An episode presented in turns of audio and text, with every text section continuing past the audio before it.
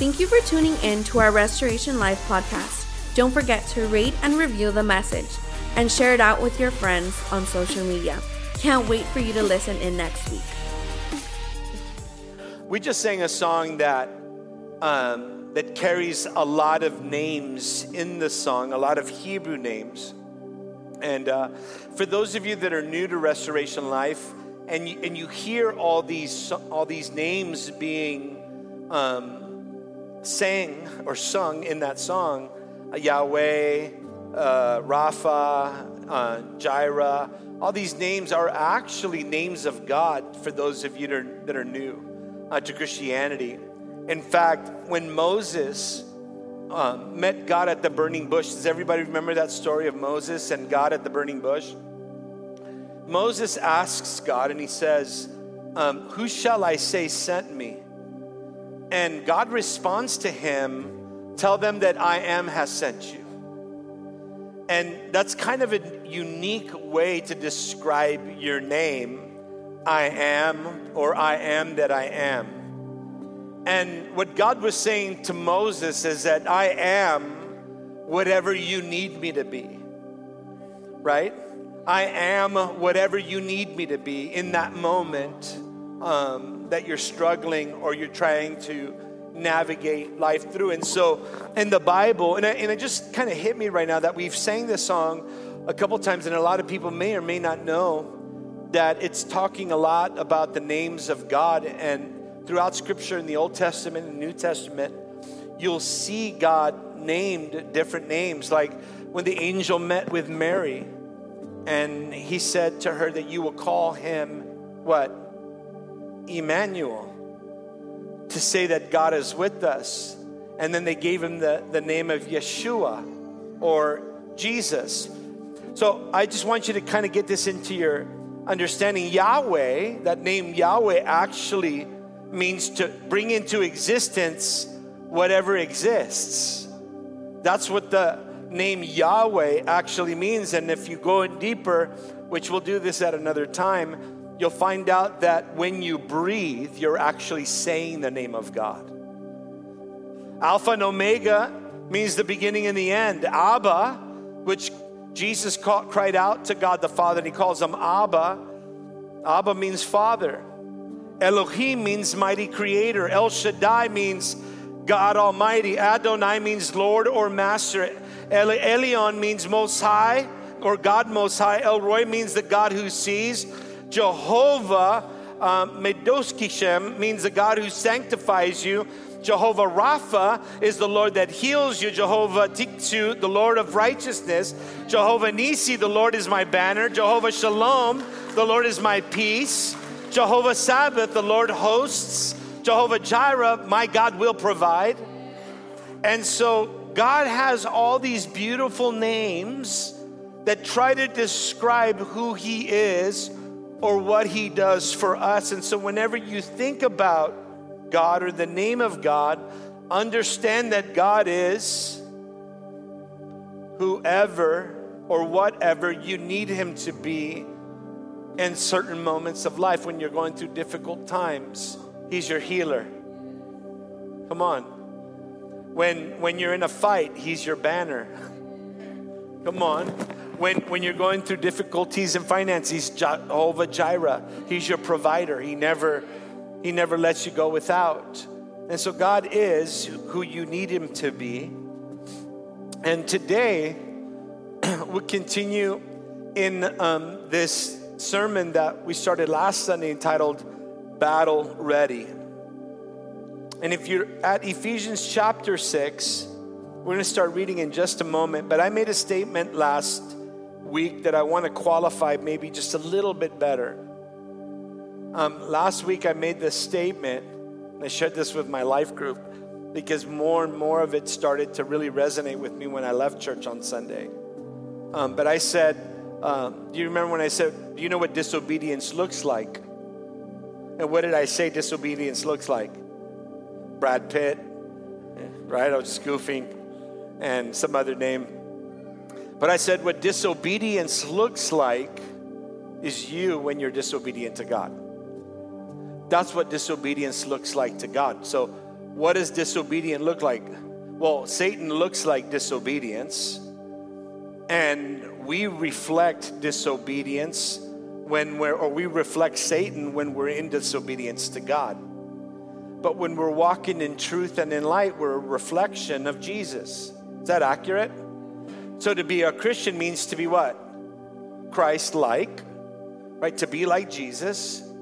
And so if we're being honest, then the opposite of that is to be disobedient. And that means to be disobedient, we reflect Satan. Would that be an accurate statement? Right? So, what does Satan look like? Satan looks like your disobedience. Now, let me qualify that. In the New Testament, when Jesus was talking to the disciples, and he tells Peter, This hit me on the way home. He asked the disciples, Who does man say that I am? And everybody that was with him in Caesarea Philippi basically said, Well, some say that you're Elijah, and some say that you're a prophet, and some say this, and some say that. And Jesus is like, But who do you say that I am? Because who you say that I am matters. And then Peter, out of the 12, responds, What? He says, You're the Son of the Most High God. Right? And so Peter is the very first man on planet Earth to acknowledge that Jesus is the Son of God. Everybody tracking with me? And so, in that moment, Peter would become the first born again Christian, if you will. Not too long after that, Jesus tells Peter and the disciples what has to happen that he's got to go into Jerusalem and that he's got to die and that he's gonna he's gonna be crucified and peter stands up and says what not so it will not happen to you as long as I'm here. And then what does Jesus say to Peter? Get thee behind me, Satan. Why? Because even though Peter wanted to rescue Jesus from the cross, watch this, he was still functioning under disobedience because Jesus had to go to the cross to redeem all of mankind. And so, Peter, although a good notion says, Not so, I won't let that happen, that's exactly what Satan's been trying to do since the birth of Jesus Christ to stop him from going to the cross. And so, in that moment, Peter's declaration was a declaration of disobedience. And so, what does Peter look like in that moment? because Jesus tells Peter, Get thee behind me, Satan. Now we know that Peter wasn't Satan, but he was functioning under the guile or the deception of Satan because Jesus had to go to the cross to redeem mankind. And so when we walk in disobedience to God, who do we look more like, God or Satan? And so it's important for us to understand the, that walking in obedience to God makes us walk in the light and in the reflection of Jesus as disciples. And that is truth. And today we're going to look at truth and what the Bible has to say about truth.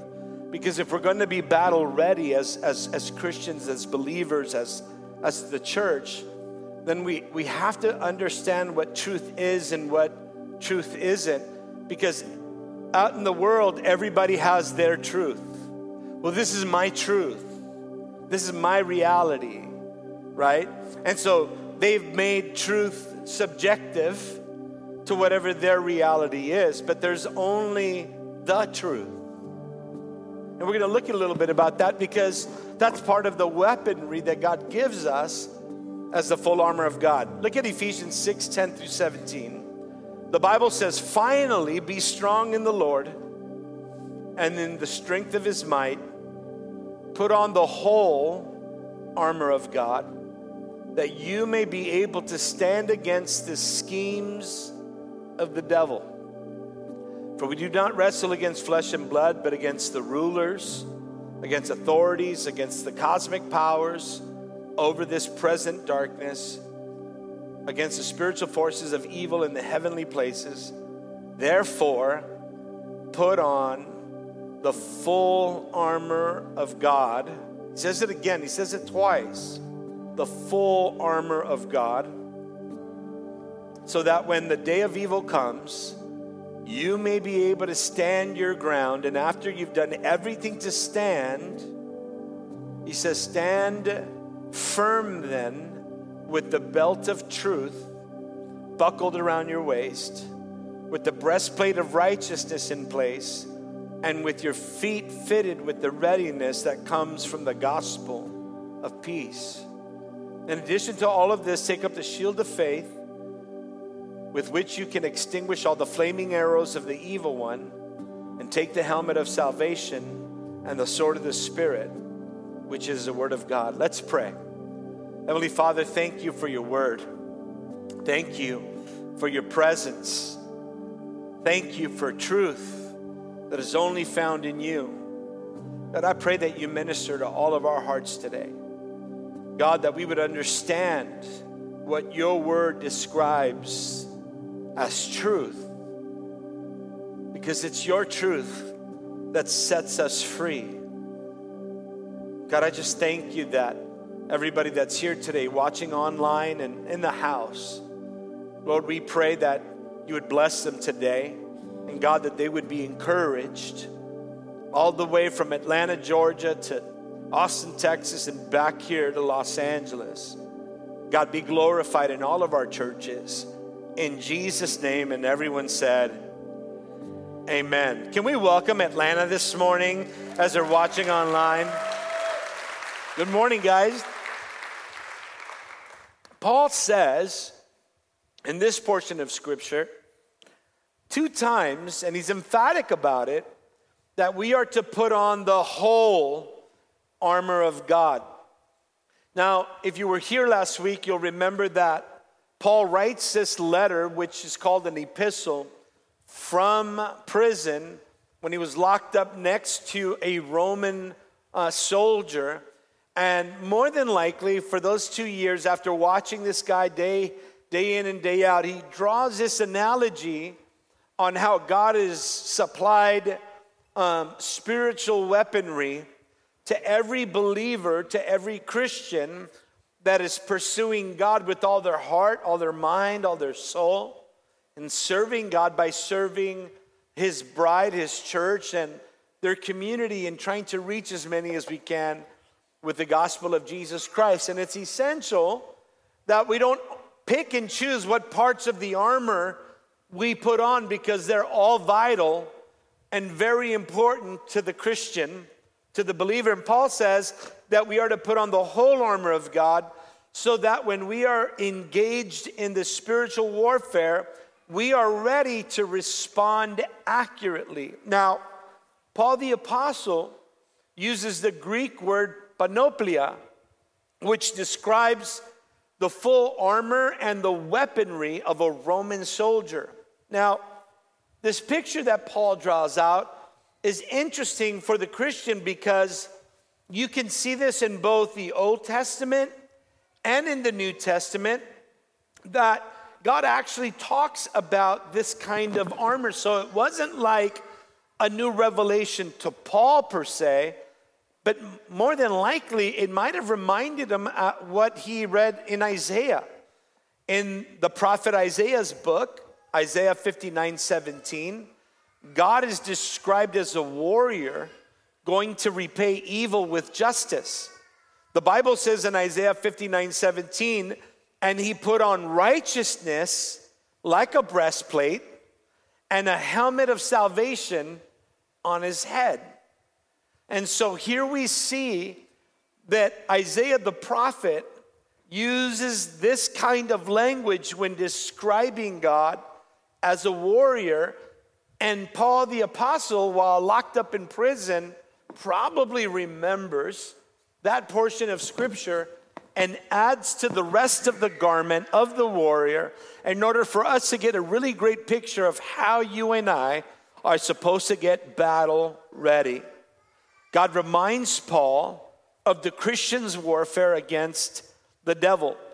The phrase armor of God reminds us that God provides this armor for his people and that God in Christ is the armor that we are to put on ourselves. Romans 13, chapter 11 through 14, Paul writes to the church in Rome and he says, And do this knowing that the time, that now it, it is high time to awake out of sleep for now our salvation is nearer than when we first believed. The night is far spent, the day is at hand. Therefore, let us cast off the works of darkness and let us put on the armor of light and let us walk properly as in the day, not in revelry or in drunkenness, not in lewdness and lust, not in strife and envy, but put on the Lord Jesus Christ and make no provision for the flesh to fulfill its lusts. And so, Paul again is describing an armor that you and I are to put on. And let me just say, keep on, because you never know when the fight is going to rage. And so, we never take the armor off, we always keep the armor on, because we have a saying for all of our leaders here at Restoration Life, we don't get ready, we stay ready. And that is how the believer is supposed to live their life. And so Paul admonishes the Romans, um, uh, admonishes the Roman church to put on both the armor of light and the Lord Jesus Christ. And so in this passage, um, Paul reveals two things. First, that wearing this armor is synonymous with having the character of God. And secondly, that this armor cannot be worn if we're still wearing the works of darkness or living a lifestyle of sin that separates us from God. And so when you look at the text and you look at Ephesians chapter 6, you'll see that there are seven um, pieces of armor that are used both defensively and offensively as the armor of God.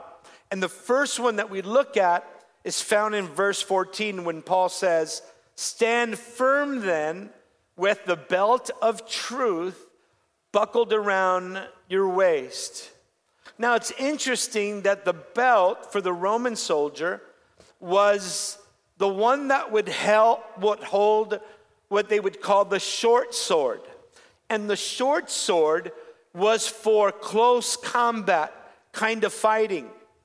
And so imagine the overzealous soldier fired up and charging out into battle without his belt and consequentially without his weapon.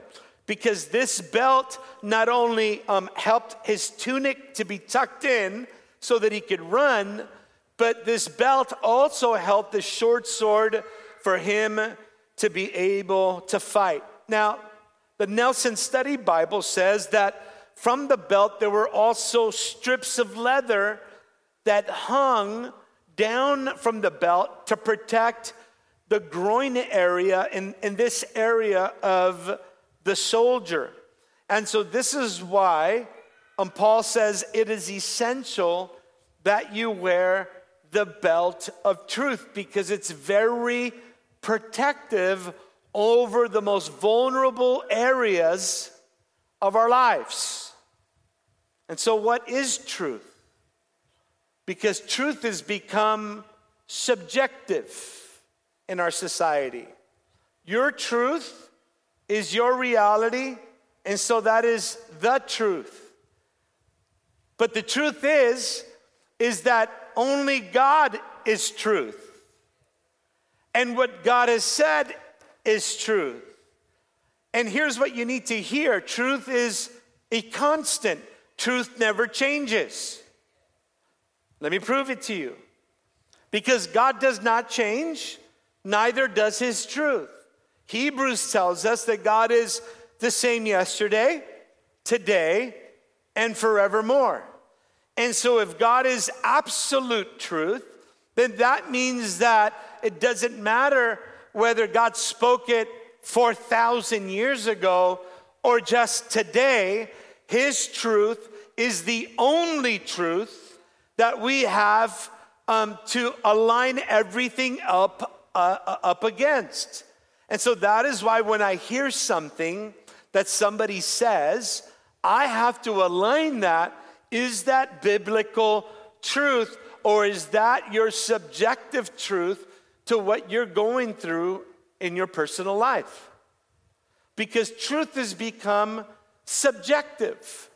You can make it become whatever you need it to become because that is your reality. In fact, a lot of people have changed their theological perspective on things in Scripture because their reality changes. They allow their truth to now change.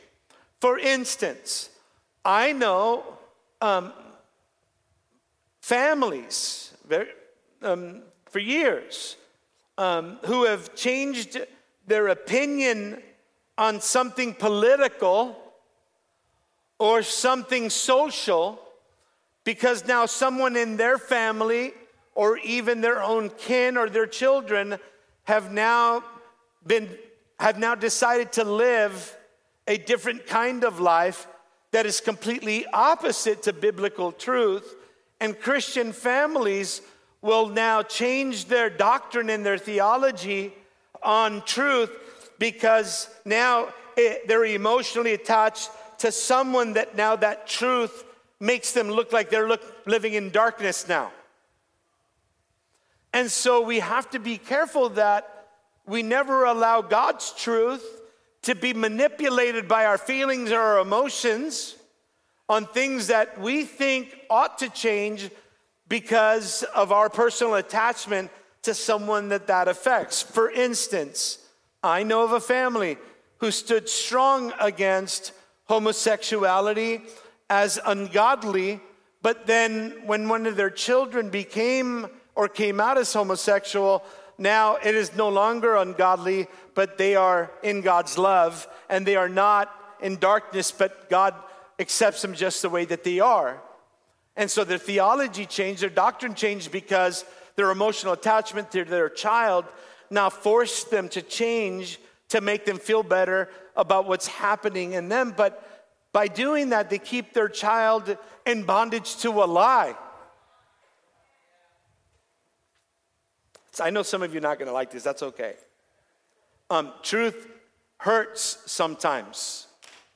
It hurts sometimes. But Jesus came in truth and grace, which means that not only did he come to give us truth and absolute truth, but he also came to help us when we are exposed for what we are, and that is that we're all sinners that have been saved by the grace and the mercy of God.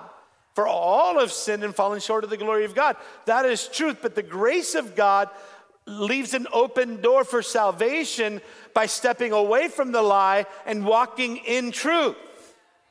And so, let me just remind you that truth is constant. It is the same yesterday, today, and forever. Right is always right, and wrong is always wrong, and it'll forever be wrong.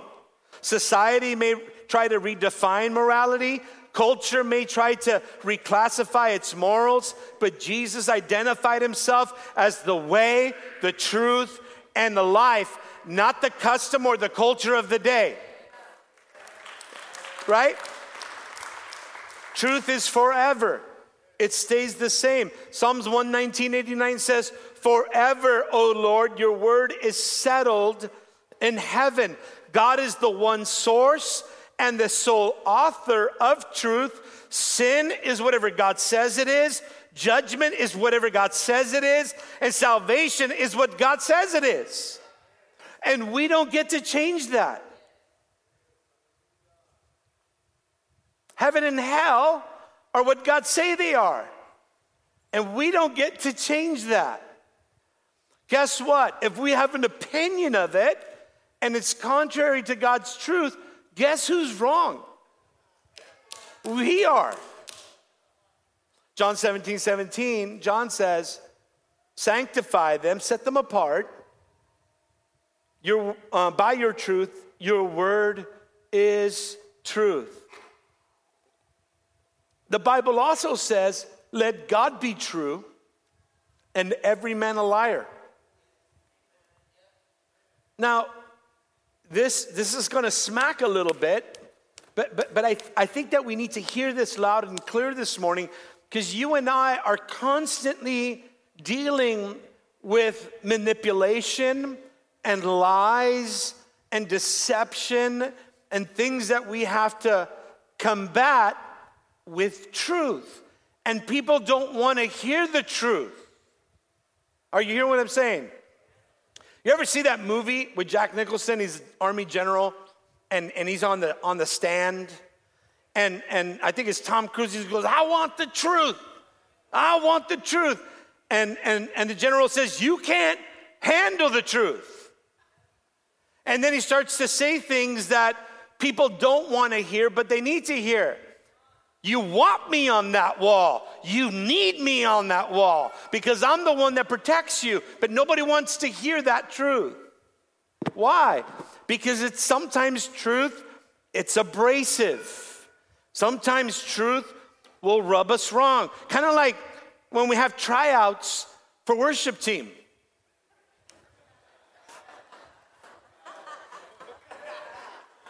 And, and, and people are like, I, I have this gift. And I really believe that it needs to be on the platform for everybody to experience. And we're like, okay, well, let's have you try out for the worship team. And they try out for the worship team, and God bless them. And, and, their, and their beautiful little reality, they are angelic in the way that they sing, and God bless them for that. But the reality is, the truth is, that they can't.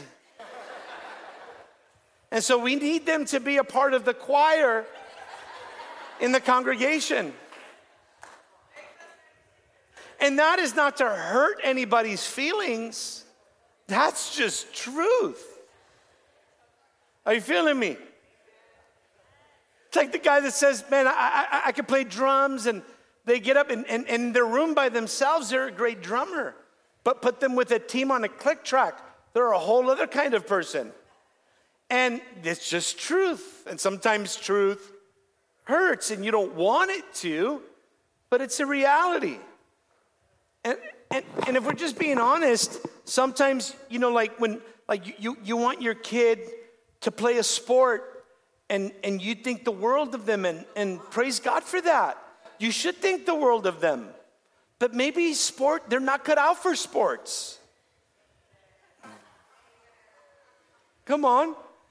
M- maybe, maybe they should be an actor or, or in, in some kind of other art. You know, I mean, like, you can tell. Like, that, that. uh, now, now I'm just getting way too deep into this, this side of it. It's kind of like, no, never mind. I don't want to do that. Truth is essential for the believer to walk in. Now, a belt usually was made of leather, would be tied around the waist, and the loose tin- tunic would be pulled through the legs and tucked tightly into the belt to pre- prevent tripping and keeping the tunic from getting in the way during battle.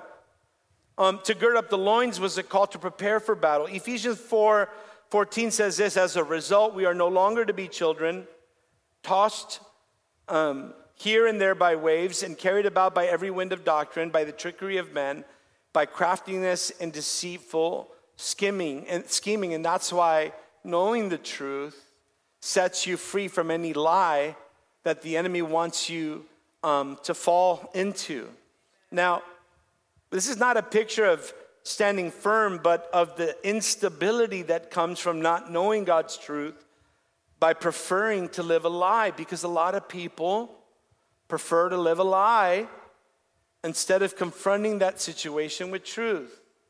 When somebody's living with someone that's never going to change, that isn't ever going to marry them,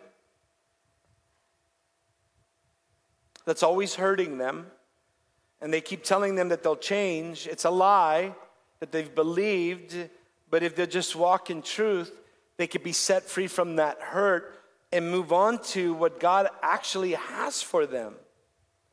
Verse 13 tells us how this instability is eliminated in Ephesians 4 13 says, Until we all attain to the unity of the faith and of the knowledge of the Son of God, to a mature man, to the measure of the statue which belongs to the fullness of Christ. The whole measure of the fullness of Christ is understanding from the Word of God who we are in Christ and living from that biblical truth. Romans 3 4 says, By no means let God be true, though everyone were a liar, as it is written, that you may be justified in your words and prevail when you're judged. And so it is important for every believer to put on truth because when you walk out there, you're going to be hit with lie after lie after lie after lie, trying to deceive you from the truth to get you caught back up into what you may have lived in before, which is a lie from the pit of hell, bringing you back to a place of hurtful living. John 8:32, John says, when you know the truth, or Jesus said in the book of John, chapter 8, verse 32, you know the truth, and the truth will set you free. Psalms 26, 3 says, For I am always aware of your unfailing love, and I have lived according to your truth. Romans 1 21 says, Yes, they knew God, but they wouldn't worship him as God or even give him thanks, and they began to think of foolish ideas of what God was like, and as a result, their minds became dark and confused. Claiming to be wise, instead became utter fools, and instead of worshiping the glorious, ever living God, they worshiped idols made to look like mere people and birds and animals and reptiles. And so they gave up the truth for a lie. And then in Ephesians 4:25, Paul writes, "So stop telling lies.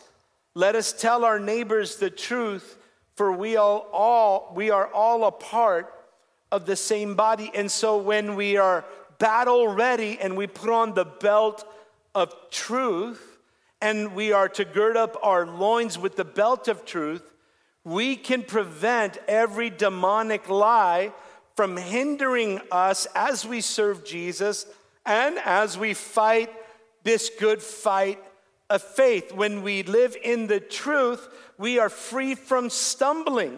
But when we lie, or we lie to ourselves, or we lie to others, or we go on living a lie, living in hypocrisy, living in dishonesty.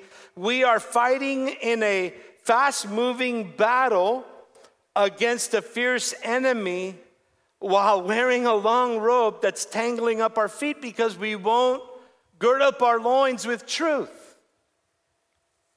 Sooner than later, we'll all fall to the deception of what Satan does to get us to take our eyes off of God and put our eyes on the lie. The apostle Peter in 1 Peter chapter 1 verse 13 says, "Therefore, gird up the loins of your mind, be sober, and rest your hope fully upon the grace that is to be brought to you at the revelation of Jesus Christ. As obedient children, not conforming yourselves to the former lusts as in your ignorance, but as he who has called you is holy, you also be holy in all your conduct, because it is written, Be holy, for I am holy. So, what's the problem? For some strange reason, people today would rather live in and be comforted with a lie than to face or confront a hurtful truth. And so people go on living in a lie. And it's sad because you love people and you care for people, but in order to help them be set free from the lie, you have to confront them with truth. And the issue then becomes when you confront them with truth, you're risking a relationship. You're risking a relationship. I remember when my sister asked me a question that I know what answer she wanted to hear. and I couldn't give her the answer that she wanted to hear. I needed to give her the answer that she needed to hear. I couldn't pacify what my sister was going through with sharing in her lie or in her false reality. I had to bring biblical truth to her false reality and share with her how much I love her, but she needs to know the truth because it's only God's truth that can set her free from that immoral lie that's causing her to live in the hurt and in the darkness that she continues to live in. And I'm trying to rescue her from that. Just like many of you are trying to rescue people from living a lie that they live. It's kind of like the people that are super spiritual. We talked a little bit about this last week, where they mess around with crystals and they're messing around with sage and they're messing around with statues and they, they, they think that it's holy and they, you know, you know, let, you know, respect everybody's religion. And I'm like, you want me to respect somebody's lie? Hear me clearly. I'm not trying to be disrespectful to the individual, but I'm not going to respect Satan's lie over somebody's life. So if they're living a lie, how many, how many times have you heard people say, just, you, you have to learn how to respect everybody's religion? How many guys have ever heard that before? Just respect everybody's religion. Okay, if I respect their religion, I'm respecting the lie that they're living in. That's what you're asking me to do. And what I would say to you is, I love them too much to tell them or to help them feel good about living in a lie if my responsibility is to show them truth with grace and love attached to it. There's a way to share truth without being a jerk. Right? Like some of these guys that are out there preaching and telling everybody that they're going to hell. Right? Now, I, I think that there's a need ish for some of that. But I think that there's a better way of doing that that would win people to Christ and not push away people from Christ right? And not all people are like that that are out on the street corners doing that. I was one of those guys a long time ago.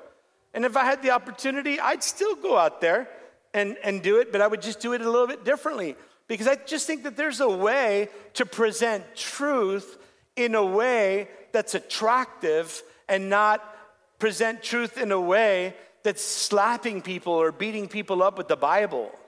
I think there's a way of presenting truth that's so attractive because you're doing it with love and grace.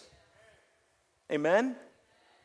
And I think that if we could be those kind of Christians, I think we'd probably win a lot more people f- from a lie back into truth. Romans 1:18 says, "But God shows his anger from heaven against all sinful wicked people who suppress the truth by their wickedness.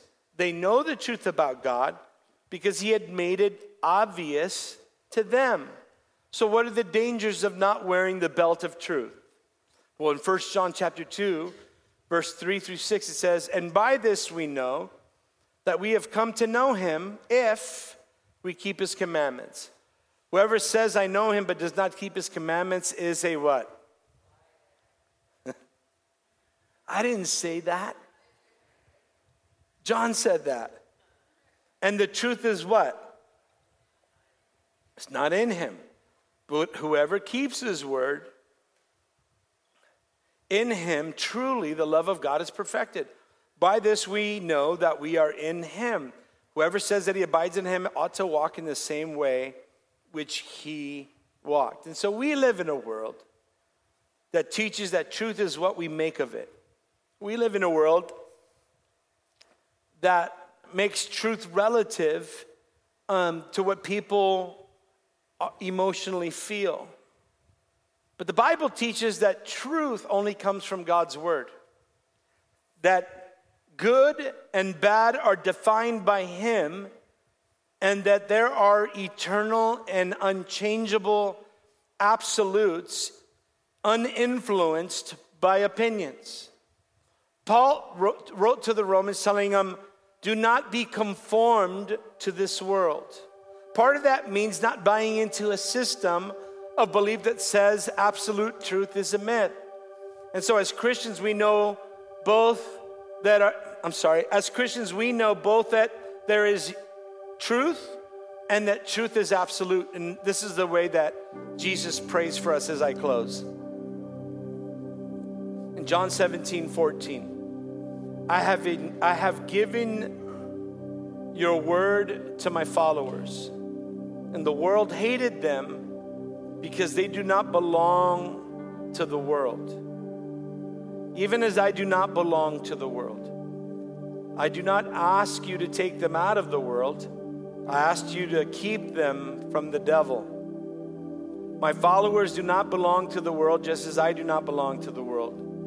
Make them holy for yourself by the truth. Your word is truth. As you sent me into the world, so I have sent them into the world also. I set myself apart to be holy for them, that they may be made holy by the truth. Jesus was very adamant when he said to us that we are to be holy because God is holy. And the only way for you and I to walk in holiness, even though we still have to deal with our sinful nature, is to always walk in truth.